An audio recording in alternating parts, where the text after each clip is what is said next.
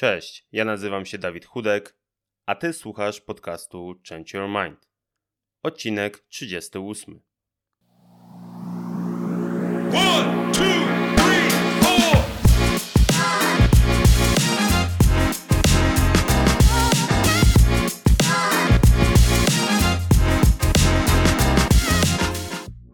Lubię kwestionować status quo, dlatego tworzę ten podcast, by dać Ci nowe spojrzenie na różne tematy. Usłyszysz tutaj wywiady z zaproszonymi gośćmi z całego świata, a także moje przemyślenia, które mam nadzieję skłonią Cię do refleksji i pobudzą do działania. Moim dzisiejszym gościem jest Andrzej Niemczyk. Przeprowadził ponad 6000 dni szkoleniowych w kilkudziesięciu tematach dla kilkuset firm.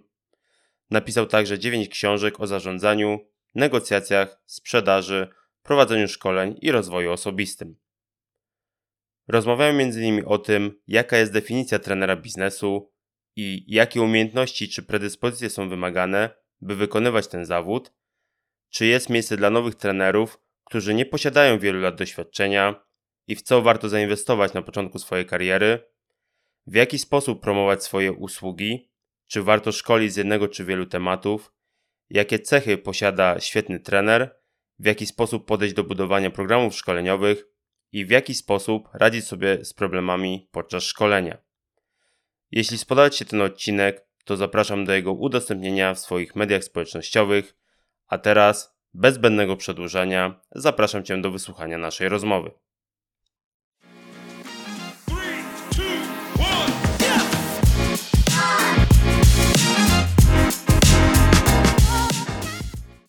Cześć Andrzej, bardzo mi miło, że przyjąłeś moje zaproszenie i w sumie historia, jak cię znalazłem, też jest ciekawa, bo zazwyczaj ludzi znajduję mm, czytając ich książki i tak też było w, w twoim przypadku. Mm, oczywiście przeczytałem tylko jedną, więc y, ale na tyle mnie zainteresowała, że stwierdziłem, że jesteś bardzo ciekawą osobistością z tego świata. Właśnie, jak ten świat można nazwać? Świat trenerów, szkoleniowców, y, edukatorów jeszcze mówią, ale chyba trenerów i szkoleniowców. Bo jak szukałem jakichś podcastów, nadal szukam podcastów o byciu trenerem, to mi wyskakują trenerzy personalni. Więc ciekawe, może to jest nisze niezagospodarowane, jeśli chodzi o podcasty. Często się nas też nazywa trenerami biznesu. No właśnie, I, i o tym chciałbym porozmawiać, bo chyba to jest, jak szuka się szkoleń, to chyba to się właśnie nazywa trener biznesu, w sensie jakaś akademia trenera biznesu czy coś takiego. E, no właśnie, więc e, jakbyś mógł powiedzieć kilka słów o sobie, czym się zajmujesz, to już może powiedzieliśmy, ale właśnie jakbyś mógł się przedstawić. Andrzej Niemczyk, no szkole, 20 lat szkole, za dużo szkole. Ja kiedyś szkoliłem codziennie, co jest niezdrowe i, i, i, też nie w zgodzie chyba z rozwojem trenera, o czym porozmawiamy pewnie dzisiaj, z tego co, co pamiętam z naszych luźnych rozmów, o czym będziemy tutaj e, e, rozmawiać. E, no, zrobiłem 6 tysięcy dni szkoleniowych, to jest niewykluczone najwięcej w Polsce. No ale tak podkreślam, no, to, to oczywiście daje ogromne doświadczenie, ale nie najlepiej o mnie świadczy, no bo tych szkoleń no, trąci to pracoholizmem. Ale też wcześniej byłem menedżerem i, i, no i wcześniej, zanim zostałem menedżerem sprzedaży, to handlowcem, więc też łatwo mi jest robić szkolenia menedżerskie i handlowe, ale też spędziłem wiele lat w szpitalu, na, na początku jako lekarz. Okej, okay. Brzmi jak ciekawa historia. E, no to właśnie może zdefiniujmy w ogóle, kim, kim ten trener czy szkoleniowiec jest, bo jakby ja się spotykam z różnymi definicjami, może nie tyle co definicjami, co w jaki sposób właśnie określić osobę, która pracuje, no właśnie, na pełen etat jako osoba prowadząca szkolenia, warsztaty i tak dalej. Więc w ogóle jak tą rolę można zdefiniować i jak ona się zmieniła, zmienia na przestrzeni lat? Y, rzeczywiście się zmienia. No ale zacznijmy jak teraz y, ją zdefiniować. Gdybym miał powiedzieć, jakie jest najważniejsze zadanie szkoleniowca, trenera biznesu, e, to powiedziałbym, że to jest pomóc ludziom e, łatwiej pracować. Właśnie niekoniecznie lepiej, tylko najpierw łatwiej. Poza tym też pójdzie, że lepiej. Przez to rozumiem, żeby poznać różne e, metody, które no, dają nam większą skuteczność. I co ciekawe, należy odwrócić formułę, o której się mm, przed laty mówiło, że im będziesz bardziej skuteczny i będziesz ciężej pracował, to będziesz szczęśliwszy. Jest dokładnie odwrotnie. Psychologia pozytywna to jest ciekawa nauka, która to pokazuje. jak jesteś w lepszym nastroju, to jesteś skuteczniejszy, więc to, mm, to nastrój, y, stan umysłu y, jest tym, który daje potem osiągnięcia, a nie odwrotnie. Wysokie osiągnięcia nie, niekoniecznie muszą uczynić nas bardziej zadowolonym.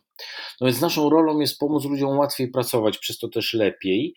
Ale dlaczego właśnie mówiłem o tym umyśle, o psychologii pozytywnej? Mm, to nie tylko chodzi o to, żeby dawać narzędzia, ale my mamy ludziom właśnie wytłumaczyć, jak, co ty możesz zrobić ze swoim umysłem, ze swoimi emocjami, e, ze swoim podejściem do jakiegoś tematu, czyli z postawą, jak to się, jak to się mówi w, o kompetencjach i w naszym zawodzie, żeby ci było łatwiej. I to jest ta, ta rola, czyli trener ma rolę służebną, mm, o czym niektórzy niestety zapominają. On ma pomóc ludziom. I ta rola się bardzo zmieniła w stosunku y, do tego, co się działo przed 20 lat temu, bo wtedy byliśmy głównie dostarczycielami wiedzy. Pierwsze szkolenia to była potworna ilość slajdów. Teraz żaden normalny uczestnik by tego nie przetrwał i słusznie. Oczywiście trochę wiedzy dostarczamy, ale znacznie więcej teraz pracujemy na przekonaniach, na, e, na postawie i ćwiczymy różne umiejętności. Czyli można powiedzieć, że to jest osoba, która przeprowadza tę zmianę, pomaga w zmianie, um, ale też jednocześnie jest takim wsparciem dla ludzi, którzy mają jakiś problem. Tak, pomaga w zmianie i jest wsparciem dla ludzi, którzy może nawet niekoniecznie mają problem, ale chcą e, być bardziej zadowolonym e, i skuteczniejszym w pracy, czy nie, nie, wkładać tego ogromnego wysiłku. I rzeczywiście w tym pomagamy, a ja też ta pomoc często polega nie tylko na dostarczeniu umiejętności wiedzy, ale też bardzo ważnym e, aspektem tej naszej pomocy jest pokazanie, że mieliśmy takie same kłopoty i też często w pocie czoła żeśmy się tego uczyli. Szkoleniowiec, który e, świeci światłem wspaniałości, nigdy nikomu nie pomoże. Jest zresztą no, nie pracuje prawidłowo, skupiony na sobie. Bo to chyba mm, inaczej. Mam jakieś tam doświadczenie właśnie ze szkoleniami, z trenerami także i chyba taki największy, nie wiem czy to można nazwać błąd, albo taki największy zło szkoleń, jaki widziałem, to właśnie trenera, który przychodzi, właśnie rzuca slajdami na prawo i lewo, no i jakby nie bierze pod uwagę zdania innych uczestników, czyli mówiąc inaczej, jakby on wie najlepiej, czy ona wie najlepiej. Tak, to jest błąd, ale ja wolę to, co powiedziałeś, to jest zło. Ja, ja mam na to pewne niecenzuralne określenie, ale nie chcę go tu używać podczas naszego podcastu, ale nie, mówiąc tak um, nieokrutnie, trenerom, którzy wchodzą w tę manierę, y, właśnie zajmowania się przede wszystkim sobą i mentorskiego dostarczania wiedzy, pokazuje króla Juliana y, z Madagaskaru, który był y, no, czuł się najlepszy ze wszystkich. I to jest właśnie to nasze trenerskie zło, którego no fajnie by było, żeby żaden z nas nie, no nie, nie prezentował. To, to może jakby zadam trochę inne pytanie, ale właśnie znowu w kontekście tego zawodu, bo co w ogóle predysponuje ludzi do tego, żeby tymi mm, trenerami biznesu, jak to nazwaliśmy, być? Czyli tak jak w przypadku każdego zawodu raczej istnieją jakieś predyspozycje, to jak to jakby wygląda właśnie w kontekście bycia, bycia szkoleniowcem? Czy, patrz, czy spotykając daną osobę, pewnie ludzi spotkałeś bardzo dużo w swoim życiu um, trenera, czy mógłbyś powiedzieć na pierwszy rzut oka, że tak, tą osobę, to, ta osoba ma takie predyspozycje, żeby tym trenerem zostać? I czy w ogóle o czymś takim możemy mówić? Nie. Hmm, oczywiście ekstrawertykowi będzie trochę łatwiej ale ja znam świetnych trenerów, intrawertyków, którzy y, no, mogą po prostu wymusić na siebie ekstrawersję na, na czas trwania szkolenia. Oczywiście potem muszą pobyć cicho sami ze sobą, żeby dojść do siebie. E, więc są na pewno jakieś y, cechy, które nam będą ułatwiały ten zawód wykonywać, ale wiesz co, to jest taki zawód, jest kilka takich zawodów i, i to jest taki zawód, ja się go uczyłem bardzo wiele lat. Mm, no mówi się, że 7 lat y, pracy daje ci szansę, że już jesteś czymś bardzo dobrym i to niezależnie od zawodu, jaki robisz. E, zakładam, że pracujesz codziennie po te tam standardowe 8 godzin. Tu, jest, tu się trzeba nauczyć mnóstwa rzeczy. Oczywiście z jednej strony trzeba zdobyć wiedzę na tematy szkoleniowe, które się prowadzi, no ale to jest oczywiste. Natomiast trzeba się nauczyć y, pracować z ludźmi, radzić sobie z ich emocjami, z własnymi emocjami, z niepewnością ich i z własną niepewnością, z syndromem oszusta.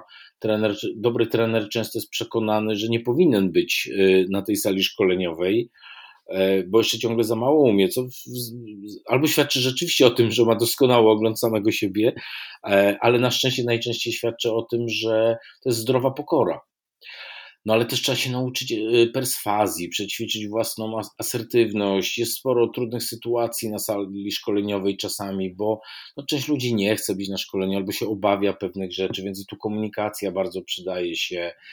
No i wreszcie trzeba zrozumieć swoją rolę, że to jest e, też opiekowanie się ludźmi, ale co ciekawe, najskuteczniejsi trenerzy też powodują, że e, są skuteczniejsi dlatego, że ludzie się dobrze bawią na szkoleniach.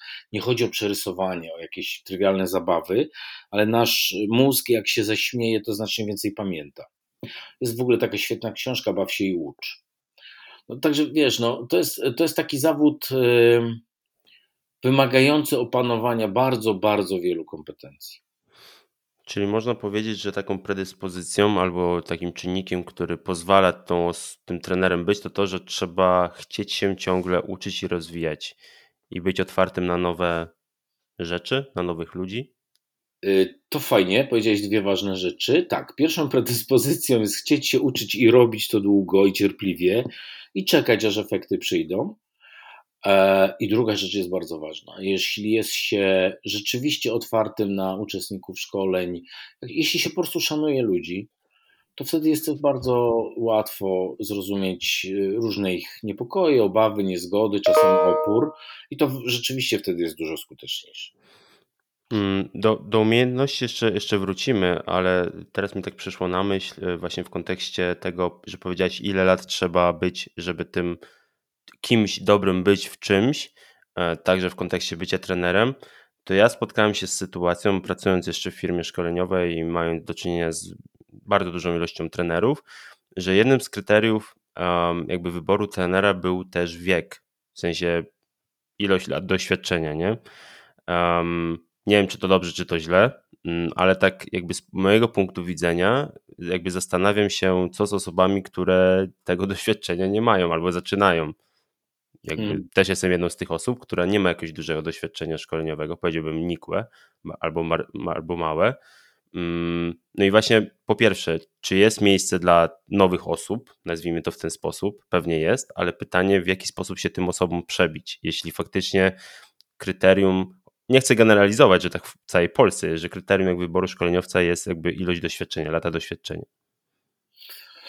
Y, to zacznijmy od dobrej wiadomości, jest miejsce Mm, dla, dla, młodych ludzi zaczynających tę pracę. Rzeczywiście nam starszym jest dużo, dużo łatwiej, e, choć myślę też, że do pewnego wieku. E, bo no już no, no mam swoje lata i szkole bardzo często ludzi w wieku moich córek, a czasami młodszych od moich córek, się bardzo, bardzo pilnuje, żeby nie być takim starym, przemądrzałym dziadem. Żeby ciągle znajdować z nimi języki, to jeszcze się udaje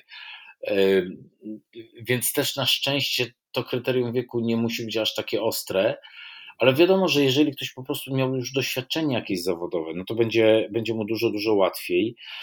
Ale też bez przesady, no przecież jak myśmy zaczynali szkolić, bo y, też moja żona Ania szkoli y, i na przykład pierwszy raz byliśmy w hucie, pierwszy raz byliśmy w, w jakiejś fabryce czy w jakimś urzędzie, miasta, no to byśmy się musieli uczyć tego miejsca pracy. Więc ten początek, i to jest to też podpowiedź dla tych młodych ludzi, e, to jest zrozumienie branży. Oczywiście są mechanizmy uniwersalne wszędzie i jeśli i, i, możemy mm, pomóc w każdej branży, ale zrobimy to łatwiej i skuteczniej dla, dla uczestników szkoleń, jeśli będziemy dokładniej rozumieli ich pracę. Co dla nas oznaczało, że wchodząc w nowe miejsce pracy, mm, inwestowaliśmy na przykład jeden dzień, żeby pochodzić po takiej fabryce, czy, czy zrozumieć, jak y, pracuje wielka hurtownia, mm, no, czy każde inne miejsce pracy. I to jest podpowiedź dla wszystkich, którzy zaczynają. Y, najprościej to się robi wchodząc w rolę tak zwanego kota, jak to się w tym slangu nazywa, czyli kotrenera. Jeśli ktoś chce się, y, jeśli ktoś chce się zająć tą pracą, a jest młody, to najlepiej, żeby łapał starszych trenerów i prosił ich, weźmie na swoje szkolenie, no bo zobacz, co się dobrego dzieje. Y, uczy się od tego człowieka, poznaje branżę, potem już będzie mógł tam mówić rzeczy pasujące do realiów pracy tych uczestników. No i trzeba to jasno też powiedzieć, może sobie już wpisać do swojego portfolio, że szkolił firmę X, a na to portfolio się zawsze patrzy. Hmm, no, no właśnie, i tutaj też e, wydaje mi się, że, że ważną kwestią jest, e, co w co warto zainwestować na początku. Czyli no, jedna sprawa właśnie może być, nazwijmy to, ty to nazywasz kotem, ja to bym nazwał takim mentoringiem albo po prostu taką, nie chcę nazwać tego superwizją, bo to jest jakby też chyba coś innego. No ale właśnie w co warto zainwestować właśnie na początku swojej drogi. Właśnie, bo... Mhm. A, dziękuję. Zresztą no w obie rzeczy. E, to ja, ja może powiem skąd kot, żeby to nie brzmiało tak jakoś pejoratywnie. Kotrener. To, to też mhm, Tak, tak, tak. Tak, wiesz, żeby też nasi słuchacze wiedzieli o co chodzi, to też się w psychoterapii y, tego określenia używa, więc w ten czas bycie kotrenerem na pewno warto y, zainwestować, ale ty poruszyłaś, Dawid, od razu następną niezwykle ważną rzecz, superwizja, no, no bo mam jeszcze dwie rzeczy, mentora i superwizję. Mentor to jest bardziej doświadczony szkoleniowiec, do którego mm, no, bardziej doświadczony niekoniecznie wiekiem, może po prostu w temacie jest bardziej biegły, do którego każdy z nas, młodszy czy, czy raczkujący w danym temacie, może się zwrócić i do, dostać kilka podpowiedzi, czy ćwiczenia, czy wytłumaczenia jakiegoś mechanizmu, czy odrobinę wiedzy. I to oczywiście mentoring jest tu bardzo pomocny, ale też dobrze by było, żeby każdy z nas, nawet bardzo, bardzo doświadczony, raz na jakiś czas E, spotkał się ze swoim e, superwizorem, czyli znowu innym trenerem, e, wcale niekoniecznie bardzo biegłym w tym temacie, z którego prowadziłeś szkolenie, ale który ci na przykład przeanalizuje, co robiłeś, coś ci pokaże, czego już nie widziałeś, bo jesteśmy często już potem działamy rutynowo, Yy, no, z pomocy superwizora się korzysta często, jak nam nie wyjdzie szkolenie. No, raz na jakiś czas coś na szkoleniu nie wychodzi, no, normalna sprawa, oby jak najrzadziej. I, no i dobrze by było wtedy zmusić się i, i sobie wiedzieć, kurczę, ja chciałbym wiedzieć, co takiego się wydarzyło yy, i dlaczego sobie tak dobrze z tym nie poradziłem, albo wręcz nie poradziłem sobie zupełnie. Mm, I tu superwizor może świetnie pomóc. Mm, myślę, że każdy, nawet mm, który zrobił 6 tysięcy dni szkoleniowych, powinien raz na jakiś czas sobie też taką zwykłą superwizję zafundować, jeśli szkolenie idą dobrze, ale żeby nie popaść w jakąś rutynę. Hmm, ale to tutaj jakby wspomniałeś już o, sy o sytuacji, o, o, o tym, co, co robić, kiedy już faktycznie to szkolenie prowadzimy. A jakby też, um, też jest e, dla mnie interesujące to, co jakby co zrobić jakby przed, albo inaczej, czy jakby hołdujesz podejściu w stylu najpierw się przeszkol, zdobądź wiedzę, a dopiero później iść do ludzi, czy bardziej zdobywaj wiedzę, szkól ludzi, znowu zdobywaj wiedzę, szkól ludzi, ucz się na błędach i tak dalej. Bo jakby ja takie dwa różne podejścia u ludzi widzę. Nie, już nie mówię koniecznie o byciu trenerem, ale ogólnie, że nie będziemy czegoś robić, bo na przykład nie jesteśmy wystarczająco do, e, przeszkoleni, chociaż nie wiem, co to znaczy tak naprawdę. A widzisz, no ty to, e, ty to Dawid opublikujesz, więc może by było w takim świetnym świetle, żebym powiedział nie, no najpierw zdobądź wiedzę, bądź czuj się pewnie dopiero szkół. Ale oczywiście nie, no, no trzeba też być realistą. Na pewno zacznijmy od tego zdobądź wiedzy tyle, ile potrafisz, ale potem szkól i poprawiaj swoje szkolenia, zauważaj coraz więcej rzeczy. No przecież nikt z nas nigdy nie będzie doskonały. To jest w ogóle fajne w tym zawodzie, że na przykład jak się robi jakieś ćwiczenie, to na początku można je omawiać na przykład na dwa sposoby, przez 10 minut. A one potem, i to, to, to co teraz powiem, nie jest przesadą. A po na przykład trzech latach to samo ćwiczenie można omawiać przez godzinę na kilkanaście sposobów, bo to my nagle dostrzegamy nowe możliwości w tym ćwiczeniu, albo uczestnicy nam je pokazują. Więc zdecydowanie porcjami. Zdobywaj wiedzę, yy, yy, potem iść na szkolenie. Nie mów ludziom, że jesteś początkujący, może się nie zorientują, będzie ci tylko trudniej, a oni się też będą zastanawiali, czy, czy dobrze mu zaufałem. No i to tak właśnie etapami. No właśnie to, to, to, pytanie też mi się pojawiło, jak mówiłeś właśnie o tym, o tym eksperyment, eksperymentowaniu, jakby testowaniu swojej wiedzy i tak dalej na uczestnika, że myślę, że żadna z osób mm, albo firma nie chce być, y, tak mi się wydaje, nie chce być w roli takiego królika doświadczalnego dla tego trenera, nie? Więc jakby zastanawiam się właśnie też na początku tej swojej drogi, w jaki sposób pokazać swoją swoje kompetencje, swoje, mm, swoją wartość, żeby ci klienci czy te firmy faktycznie, faktycznie mi zaufały. No na pewno coś na takie spotkanie z, pod, z potencjalnym klientem trzeba wnieść. Na pewno dobrze by było pokazać e, wiedzę na dany temat, bo to już trochę uspokoi potencjalnego zleceniodawcę. No nie ma się co dziwić, że że nie chciałby stracić czasu ludzi, no i przy okazji trochę pieniędzy. E, więc to na pewno. E, warto też mieć jakieś dokonania inne. To może sobie odłóżmy to na pytanie za chwilę. E, jak się uwiarygadniać, co zrobić zawczasu, żeby być bardziej wiarygodnym w tym zawodzie, ale również bardzo ważne będzie pokazywanie uniwersalności wiedzy, nawet jak się nie zna danej branży, i asertywność, ale oczywiście jest w nas, w naszym społeczeństwie bardzo często błędne pojęcie asertywności. Kupę ludzi myśli, że asertywność to jest odmawianie innym. No, no to, to nie, no to oczywiście, że to nie jest jedyna umiejętność asertywna, tylko jedna z kilkunastu. I bardzo nam wiarygodność buduje nazywanie rzeczy po imieniu. I to też jest asertywność. Ja pamiętam, myśmy niedawno z Anią byli na spotkaniu z naszym nowym potencjalnym klientem, który już jest naszym klientem. I to jest bardzo szacowna marka. No i szef powiedział, ale to Państwo mm, takiej branży jeszcze nie szkoliliście. I myśmy od razu powiedzieli nie. E, natomiast zakładamy, że mechanizmy będą podobne jak wy, i tu wymieniliśmy branże w miarę podobne. I widać było, że ta odpowiedź została zaakceptowana. No właśnie, bo jakby no. trochę ja to też, też to tak rozumiem, że jeśli chcemy szkolić daną branżę, to tam trochę może działać efekt takiej kuli śnieżnej, że jeśli dana firma z danej branży przeszkoli się w danym temacie albo zatrudni danego szkoleniowca, trenera, to później kolejne firmy będą też chciały tą osobę, tę osobę zatrudnić, czy tę firmę do przeszkolenia swoich pracowników, bo konkurenci to już zrobili. Wiesz co, tak, ale też nie tylko konkurenci, ci w tej naszej branży ten marketing szeptany to jest potężna siła. Jak się dobrze zrobi szkolenia, to oczywiście y, coraz więcej się pojawia y, nowych propozycji y, od, od innych klientów. Dla nas szkoleniowców najpiękniejsza sytuacja to jest wtedy, jak zleceniodawca zmienia firmę. Na przykład szefowa od spraw szkoleń zmienia firmę, idzie do innej firmy, a ty już tam szkoliłeś dobrze szkoliłeś. No to już, że wiesz, że będziesz miał dwie firmy niedługo. Z reguły tak jest. Eee, także tak, oczywiście. Mm, potem się ta kula śnieżna rozpędza tak bardzo, że no my już aktywnie w zasadzie niemalże nie, nie, no, nie szukamy już klientów, no ale to bardzo wiele lat upłynęło.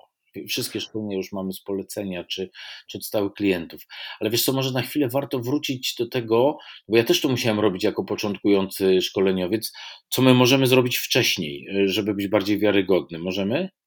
Mhm, tak, oczywiście wiesz co, mm, no poza tym uczeniem się i, i, i, dopraszaniem się na szkolenia do, do, do innego trenera, ja jednak proponuję, żebyśmy mm, tworzyli swój wizerunek, czyli albo nagrywali podcasty, to co ty robisz, albo napisali jakieś artykuły czy y, no, książki, no nam na przykład bardzo pomogło napisanie no, dość sporej ilości książek.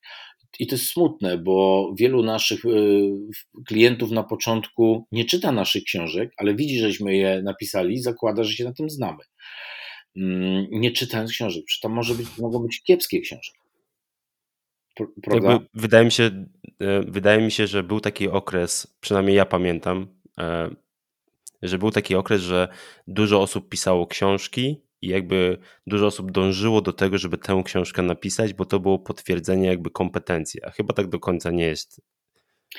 Tak, to ja to fajnie skomentuję, znaczy skomentuję to fajnym zdaniem kolegi, zaraz, zaraz powiem. Mam nadzieję, że możemy użyć nazwisko innego znanego szkoleniowca tutaj. Oczywiście. Dobra. Ja miałem to szczęście, że 20 lat temu jeszcze prawie nikt tych książek nie, nie pisał, więc yy, zdążyłem to zrobić przed, przed tym boomem, o którym mówisz.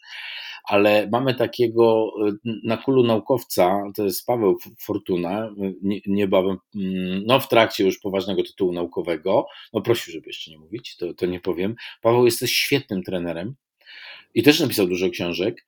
I Paweł kiedyś powiedział znakomite zdanie. W tej chwili więcej yy, osób książki pisze niż czyta. To jest dokładnie Tak, tak, właśnie do tego dążę, nie? że powiedzmy 20 lat temu to czytelnictwo w Polsce było większe. większe nie pamiętam, jakie są statystyki aktualnie y, przeczytanych książek przez każdego Polaka, ale myślę, że to spada jakby na, na rzecz audiobooków, podcastów, wideo i tak dalej. Tak, ale zobacz, Dawid, czyli nie forma, y, tylko właśnie coś pokaż napisz, nagraj. E, no przecież y, zobacz, jak ja piszę jakąś książkę, to naprawdę się muszę dużo nauczyć. Jak ty nagrywasz podcast, musisz sobie dobrze przemyśleć wiele kwestii. Więc to, no my się, musimy niestety trochę takiego PR-u sobie stworzyć jako szkoleniowcy. Ale z drugiej strony, jakby tutaj taką. Mm, z drugiej strony usłyszałem też y, taką opinię, że jakby dobry szkoleniowiec nie musi się reklamować. W sensie, że nie musi całego tego marketingu, mediów społecznościowych i tak dalej, bo tak jak mówisz, ta siła tego marketingu szeptanego i tych poleceń jest bardzo duża w tej branży. Zamyśliłem się, dlatego była taka chwila ciszy. Nie, nie musi, ale po bardzo wielu latach. Czyli musi. Na początku musi. E, bo też jest właśnie to e, dla mnie interesujące, że jakby o takich osobach na przykład jak ty nie dowiaduję się, nie dowiedziałem się z LinkedIna, a pewnie w jakiś sposób mógłbym się dowiedzieć, tylko właśnie biorąc twoją książkę do ręki. Ale tak jak mówisz, to już jest kwestia jakby kilku lat. Ale też przychodzi mi na myśl to w kontekście też takiego warsztatu szkoleniowego, no bo wiadomo, każdy, warto to, to mieć i uczenia się, w jaki sposób to robić, to Mm, czy stoisz po stronie ludzi, którzy specjalizują się w jednej dziedzinie, czyli są, ja to nazywam, że są, nie wiem, mikserem na przykład, czy bardziej po stronie ludzi, którzy są takimi termomixami, czyli mają bardzo dużo dziedzin wiedzy, z których szkolą. No właśnie, mm, po której, czy można w ogóle powiedzieć, że któraś z tych jakby stron jest lepsza, jeśli chodzi o dobieranie szkoleniowców, czy bardziej jakby to nie ma znaczenia? Czy możemy być w wielu dziedzinach dobrzy i szkolić z tych wielu dziedzin? Mhm. Wiesz co, znam odpowiedź, zaraz odpowiem, ale jeszcze tylko pozwól, że dokończę poprzedni wątek o tym Aha, okay, reklamy, bo też taką metaforę sobie teraz odtworzyłem w głowie. E, ja też zresztą idę z duchem czasu. No wprawdzie kończę teraz jeszcze jedną książkę, ale zacząłem dość regularnie publikować na LinkedInie, o którym e, mówisz. Mhm. I nagle to też przyniosło jakieś szkolenia, ale metafora dotyczy czegoś innego. Ja uwielbiam czytać książki i czasami idę sobie ulicą i widzę billboardy reklamujące jakąś książkę, no ewentualnie w internecie. No i rzeczywiście to budzi moje zainteresowanie, potem książkę sięgam i często się wtedy zastanawiam, ile znakomitych książek ja nigdy nie przeczytam, bo się nie dowiem, że one są, bo nie były reklamowane i, i pewnie tak też jest, na pewno tak jest, z bardzo dobrymi szkoleniowcami. Więc, więc jednak chyba trochę tego szumu wokół siebie warto zrobić. No i teraz y, mikser czy termomix, tak? E, wiesz co, ja, ja yy, czekaj, mikser to wiele tematów, tak? Nie, to jeden temat, no bo to Thermomix też ma funkcję miksowania chyba. A, nie okay. wiem, nie mam Thermomixa. E, dobra, to ja jestem Thermomixem, wiele tematów, ale zaraz na to odpowiem. Ale na przykład e, znam trenerki trenerów, którzy są świetni w jednym, dwóch tematach. Świetni. E, I też sobie doskonale radzą e, na rynku i, i, i potrafią utrzymać swoje rodziny. Natomiast dlaczego ja mam wiele tematów, bo i handlowe, i menedżerskie, i rozwój osobisty, zresztą podobnie robi Ania. E, no po prostu, żeby się nie nudzić. Żeby nie było dnia świstaka. Ja nie lubię, jak ja mam taką serię, czasami jest takie zlecenie, że na przykład w zeszłym roku miałem takie zlecenie, że przez dwa tygodnie, dzień po dniu, spotykałem się z pracownikami szpitala onkologicznego i pokazywałem im współczesną wiedzę o stresie, bo dużo się w tym temacie zmieniło. E, a oni oczywiście tej wiedzy bardzo potrzebowali. No i to jest świetny temat i bardzo ważny dla nich, ale to już było nudne. Dlatego ja jednak być wie, wolę mieć wiele tematów, no ale też to się przydało na przykład w sytuacji recesji gospodarczej czy, czy COVID-u, jak no było bardzo mało zleceń, no to jak masz więcej tematów, to jest większa szansa, że, że dostaniesz jakieś zlecenie.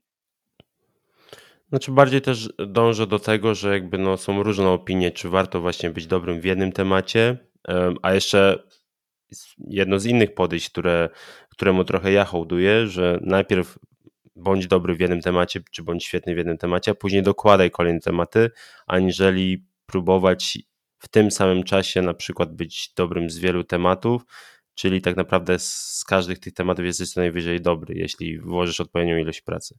E, ale właśnie byłem, byłem ciekawy, czy, czy można w ogóle jakby, czy istnieją trenerzy, e, którzy mogliby z pewnością powiedzieć, że tak, specjalizuj się w jednej dziedzinie, albo tak, ucz się kilku tematów, bo tak jak mówisz, większe prawdopodobieństwo, że, mm, że ci klienci się e, zdarzą. Ale lubię to porównanie z tym, że jeśli tydzień czy dwa tygodnie jest codziennie z tego samego szkolić, to faktycznie już może być, e, no, może być to już e, ciężkie.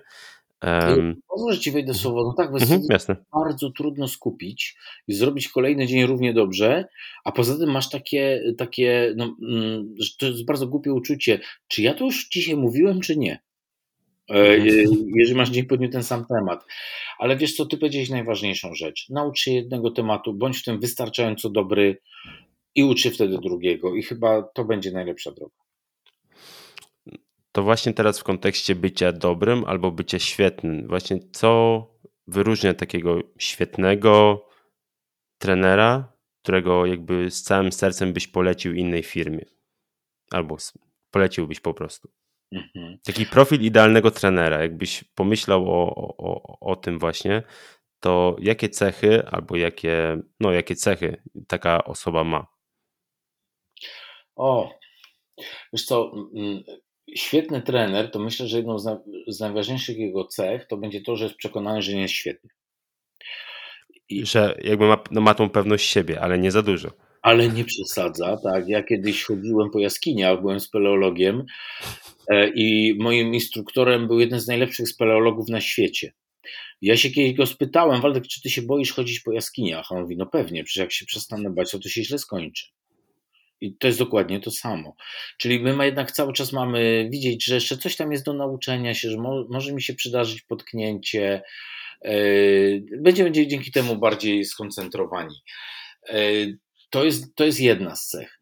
Druga cecha, to już o niej mówiliśmy, mamy szanować ludzi, e, mamy rozumieć naszą rolę zawodową, czyli że to jest e, zawód pomocowy, ale myślę, że dobry trener, szkoleniowiec e, powinien sobie dobrze radzić z emocjami swoimi innych ludzi, bo jednak tych emocji trochę podczas szkolenia jest. I, i być bardzo dobry z perswazji, bo jak komuś nie zmienimy myślenia, postawy, to no, no to i tak nie wprowadzi tych nowości. Przez perswazję rozumiem białym, białą perswazję bez żadnych manipulacji. No trzeba umieć, jest na to sporo metod. Y, doprowadzić do tego, że uczestnik szkolenia zacznie myśleć, kurczę, może on ma rację, może warto tak zrobić, a nie po staremu. E, no i też trzeba umieć rozmawiać, bo wszystko zaczyna się od komunikacji, Ania zawsze podkreśla na szkoleniach, że komunikacja ma dwie najważniejsze funkcje do spełnienia: osiągnąć cel i pobudować relacje. I jak komunikacja jest kiepska, to ani celu, ani relacji. I, I jeszcze jedna rzecz. W tej komunikacji my musimy umieć zachować równowagę dopasowaną do danego momentu. Ile w tym momencie celu, ile relacji. Bo zobacz, ja na przykład znam trenerów, którzy muszą literalnie zrobić cały program ale czasami trzeba zatrzymać program i zająć się ważnym, ważną rzeczą, która się dzieje, czy na przykład y, wątpliwościami ludzi. I być może nie zrobisz całego programu, bylebyś ogólny cel, e, który zobligowałeś się, że zrobisz, osiągnął. Więc ta elastyczność i uważność jeszcze tu jest potrzebna. No i to by były te najważniejsze cele. Mhm. Powiedziałeś jeszcze o tej służebności. To się ładnie mówi, to jest ładne określenie, czyli ten servant leadership, tak mi się wydaje, że o tym mówisz w tym tak, kontekście, bo to też w mojej roli jest istotne. Przynajmniej mówi się o tym, że, że to jest istotne. Mm, I teraz jakby trochę bym też zapytał o samych klientów, bo też mam takie wrażenie, znowu, może być to moje wrażenie żółtodzioba, że mm, jak jakby jakaś firma pyta się o szkolenie, to jakby, jakby są nie tyle co zaskoczeni, co mają wiele pytań jakby odnośnie tego, e, w jaki sposób jakby do, ja do projektowania tych programów szkoleniowych podchodzę, czyli w jaki sposób jakby wygląda cały proces um, przygotowania takiego szkolenia um, i tak dalej. Więc w jaki sposób podchodzić do budowania tych programów szkoleniowych? Czy znowu jakby istnieją jakieś sposoby, żeby do tego podejść w jakiś sposób metodyczny, czy to jest bardziej wszystko zależy od firmy, osoby, którą będziesz szkolił? Metody są. Czasami trzeba od nich odejść, ale oczywiście, że metody są. No najpierw dostajemy zlecenie, potem powinno się jednak zweryfikować, czyli trochę pogadać z ludźmi. E, różne są możliwości mm, porozmawiania z wybranymi uczestnikami czy na przykład przełożonym tych ludzi. No można, można zadzwonić do paru osób, można zrobić krótką ankietę, tylko żeby to w ogóle zadziałało, to, to muszą być najpierw uprzedzeni, że taki kontakt będzie. No ale jak już, y, i wtedy wiesz, załóżmy, że jest ten luksus, że ci się potwierdza, że to, co y, ci nałożył zleceniodawca, że jest do osiągnięcia, to i ludzie potwierdzają. No bo jak nie, to by trzeba trochę przegadać ze zleceniodawcą, czy, czy on zgodzi się trochę pozamieniać y, niektóre mm, cele pośrednie, czy że, że może nie wszystko tu zrobimy, ale zrobimy inną ważniejszą rzecz. Ale jak już mam ten cel, to oczywiście dobry program szkoleniowy pisze się od tyłu. Czyli y, trzeba założyć, co ja chcę osiągnąć na końcu w trzech aspektach. Co mają wiedzieć, co powinni potrafić ci uczestnicy e, i jak, jaki mają mieć nastawienie, czyli ta postawa, o której wspominamy, e, do tej treści, żeby no, czy, mają mieć, widzieć jej sens.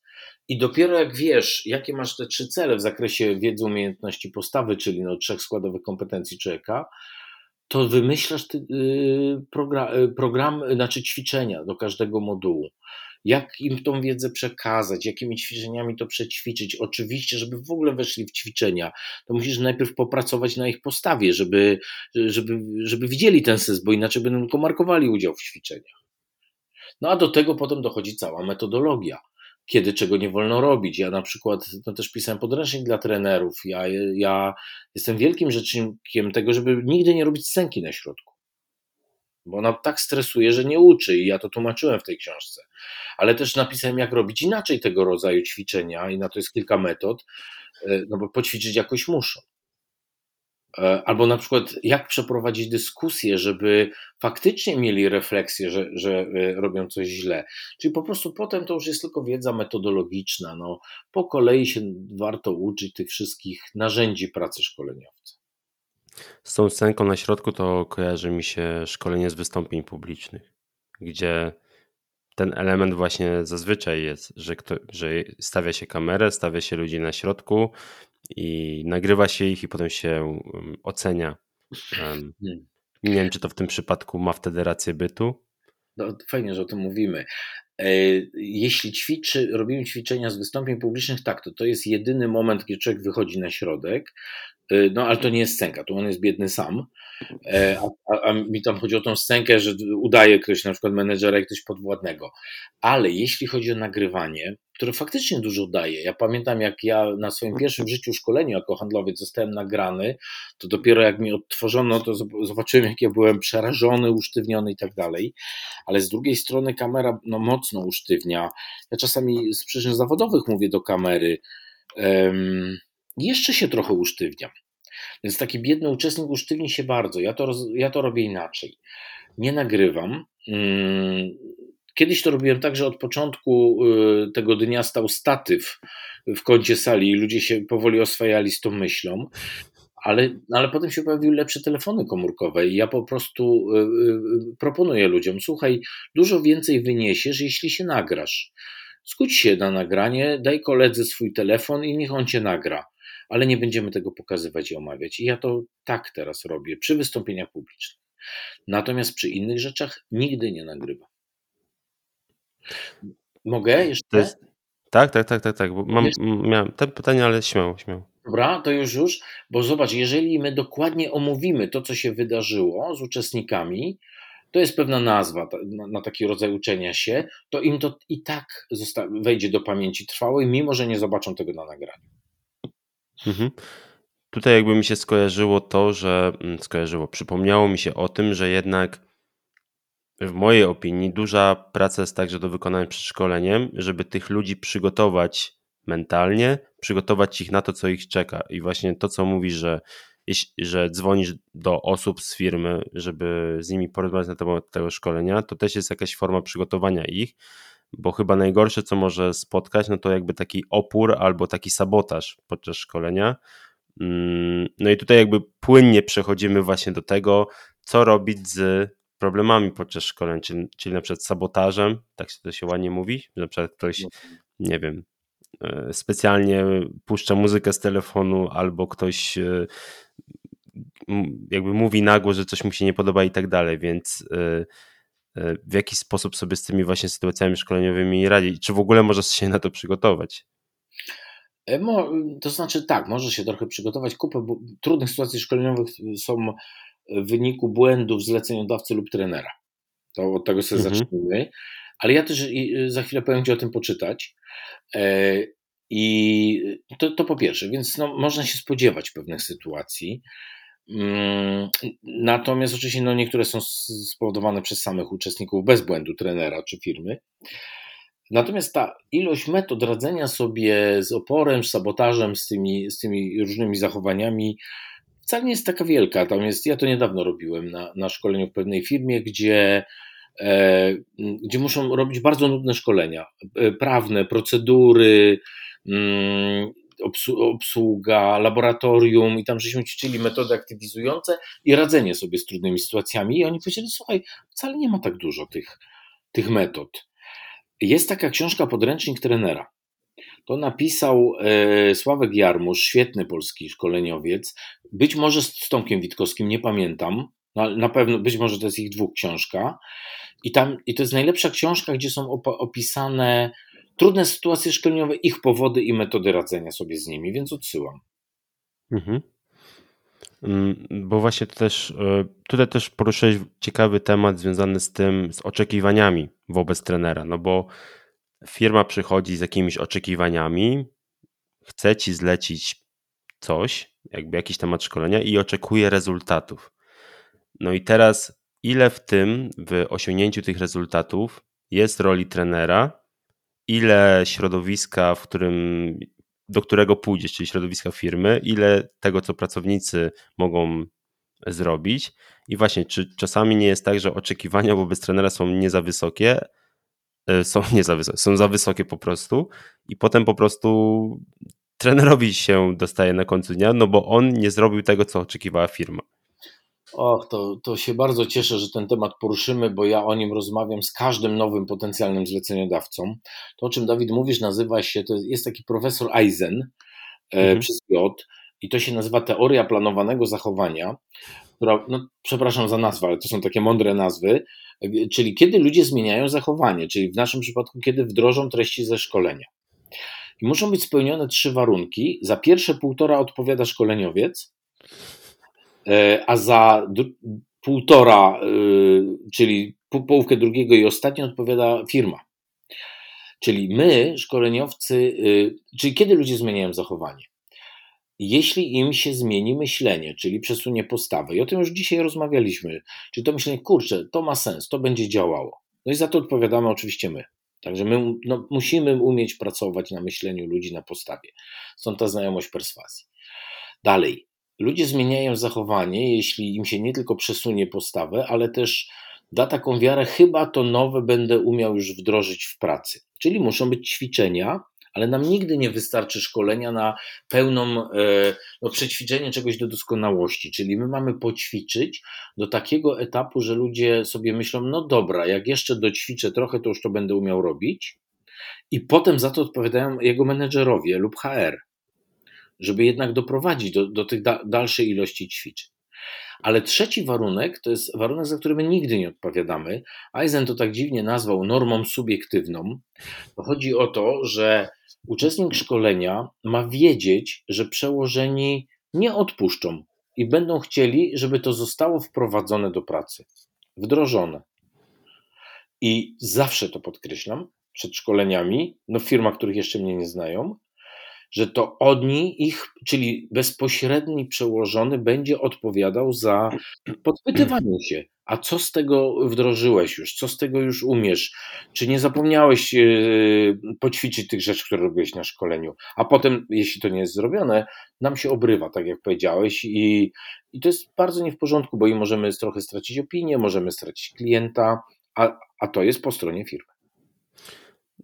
Właśnie, właśnie do, do tego punktu dążę, że jakby trochę czasami są oczekiwania od tego trenera, że pomimo tego, że e, w firmie na przykład nie ma wspierających, nie wiem, menadżerów, przełożonych, HR-ów, jeśli chodzi o wdrażanie zmian, wdrażanie nowej wiedzy, to ty jako trener przyjdziesz i odmienisz firmę w mhm. ciągu 8 godzin tam szkoleniowych, nie? Więc jakby to też jest temat, który myślę, że warto e, podnosić. A drugi temat, który jakby nie wiem, czy to pytanie, czy, czy bardziej stwierdzenie, jakby wydaje mi się, że jest też trochę mm, brak świadomości, jeśli chodzi o to, ile jakby trener musi przygotować rzeczy przed, ile po szkoleniu.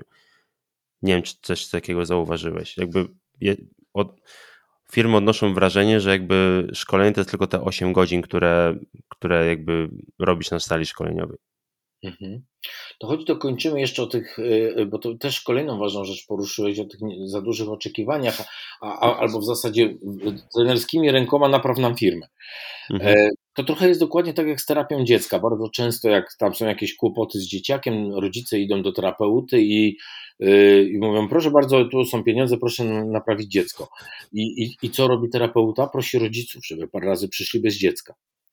Mnóstwo razy zdarzyło mi się coś takiego, że miałem zlecenie, które nie było właściwym zleceniem, czyli na przykład proszę zrobić szkolenie z komunikacji, a okazało się, że tam są po prostu niepozałatwiane konflikty, czy, czy proszę zrobić e, szkolenie z organizowania sobie czasu pracy, a ludzie mieli tak dużo zadań, które wszystkie były jakoby priorytetami, że to było nie do poukładania, albo to, o czym ty powiedziałeś, ludzie za mało, e, proszę nam zrobić szkolenie z motywacji, a okazało się, że tam był fatalny styl zarządzania. I, I tutaj oczywiście szkolenie trzeba zrobić, ale zaraz potem się skontaktować e, z firmą i powiedzieć, gdzie leży prawdziwa przyczyna. No to jak w medycynie, ja jestem lekarzem, no czasami zaczynamy coś tam leczyć, a potem się okazuje, że przyczyna jest gdzie indziej.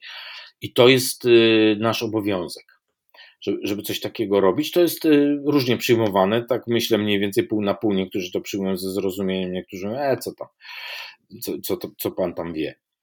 E, jeszcze jedna rzecz jest ważna. Czasami od nas e, żąda się, żebyśmy ocenili ludzi po szkoleniu. To jest niedopuszczalne, tego nam nie wolno robić, to jest nasza śmierć zawodowa.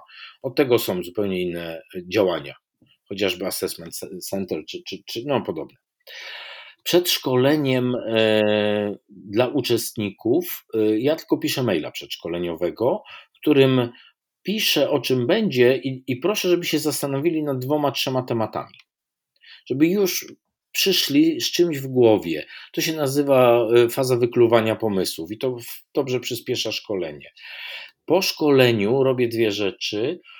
Jak się, jak się ludzie zgodzą, to e, daję im zadania poszkoleniowe, które są dobrowolne ale informuję, że przełożeni wiedzą, że dostali dwa na przykład zadania poszkoleniowe, takie praktyczne, które zajmują im kilkanaście minut w pracy. Chodzi o to, żeby właśnie wymusić trochę to wdrożenie, mm, o którym przed chwilą rozmawialiśmy. E, I po szkoleniu daję im kontakt do siebie i się umawiamy, że przez miesiąc po szkoleniu, jeśli mają jakieś wątpliwości, no to odpiszę na maila, e, w wolnej chwili oddzwonię na telefon, żeby też pomóc we wdrożeniu. E, no i to są te rzeczy, które robię dla danej grupy. Natomiast faktycznie często rozmawiam z przełożonymi, że zupełnie nie o to chodziło, albo że wyszły nowe rzeczy i warto by się nad tym zastanowić. I to jest ta nasza praca po szkoleniu. No właśnie, więc Twoja praca to nie jest tylko przeszkolenie tych ludzi, ale też można to nazwać takim monitorowaniem, tak jakbym to ładnie określił. Analizowaniem, monitorowaniem, wspieraniem, no jakoś tak. To na koniec zapytam, jakie wyzwania stoją przed tą branżą? Albo jakie główne wyzwanie stoi przed tą branżą, przed trenerami? Aha. Mm, to jak już będziemy kończyć, to jeszcze będę chciał jedną rzecz tylko powiedzieć o zawodzie Dobra. trenera. Dobra? Dobra. Wiesz, to jednym z najważniejszych teraz wyzwań to jest y, nauczyć się szkolić młodych ludzi, ja się już dużo o tym myślę i kontaktuję z innymi e, szkoleniowcami. Młodzi ludzie się inaczej uczą, e, inaczej wchodzą w refleksję, chcą mieć szybsze kawałki wiedzy, lepiej pracują obrazem, więc my, my powinniśmy się zupełnie zmienić. Fajnie jest też użyć trochę nowych technologii, ale bez przesady, żeby nie zgubić kontaktu z człowiekiem. E, ja widzę szkoleniowców, którzy robią takie głosowanie na komórkach.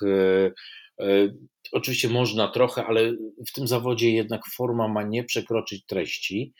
No i coraz bardziej zastanawiamy się nad udziałem sztucznej inteligencji w szkoleniach. Kiedyś się mówiło, że sztuczna inteligencja nie, nie, nie może namalować obrazu, a okazuje się, że maluje piękne obrazy. Nie mam pojęcia, czy ona nas kiedyś zastąpi. Wydaje mi się, że nie, bo, bo by chyba było za dużo algorytmów potrzebnych, jednak te reakcje są bardzo zmienne e, w czasie każdego szkolenia. I jednak ja niedawno rozmawiałem z taką firmą i, i przez dwie, dwie, godziny próbowałem się dogadać z botami i już wiem, że nigdy nie będę klientem tej firmy kurierskiej.